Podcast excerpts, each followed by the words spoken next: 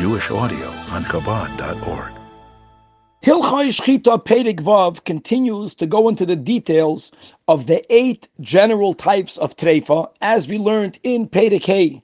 And here are the words of the eight type of treifas: drusa, nekuva, chaseda, netula, psuka, kruya, nefula, and shavura. In Pedig the Rambam explained the drusa. Now Pedig Vav speaking about the treif and the category of nekuva. The word nekuva means perforated, and as the Rambam begins, that there are eleven organs in an animal that if they are perforated, even if it's mamish a kol shehein, it's just the slightest size. If that perforation reaches to the, reaches their inner cavity, that animal will be treifa. Now, what are the 11 Avarim that render the animal treifa if they have this perforation? The, number one, the tarbetz haveshet. Number two, the membrane that's on top of the skull. Number three, the heart and its large arteries. Then the gallbladder then the arteries leading into the liver. Then we're going to enumerate each one of the four stomachs as one of the 11. The first stomach that the Rambam speaks about is the keva, in English called the maw. The second one is called the kares, which we translate in English stomach. The hems is the abdomen. And the fourth stomach that we call beis in English, the gut.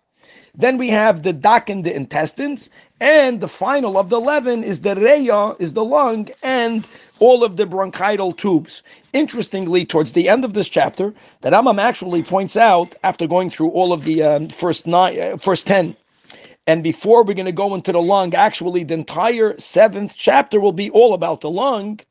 The Rambam mentions that there is another avid and that's the spleen, the toil.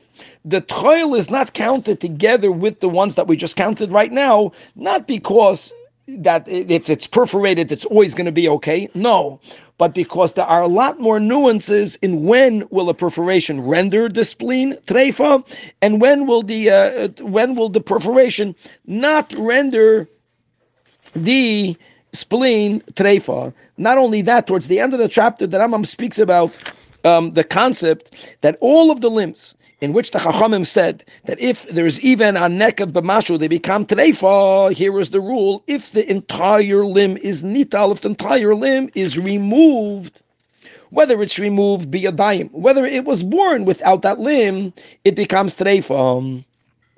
Furthermore, final rule that we have at the end of Pedig Vav, that whenever an animal was created with two entire limbs, there's a rule called kol hayaser, kinatul chashuv, that if you have something extra, it's as if it's lacking altogether.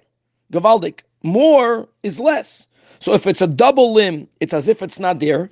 And if that limb would have become treifa, or the animal would become treifa, if there is a nekev through that limb, so if that limb is missing, or if there's a double limb, then that animal also will be rendered treifa.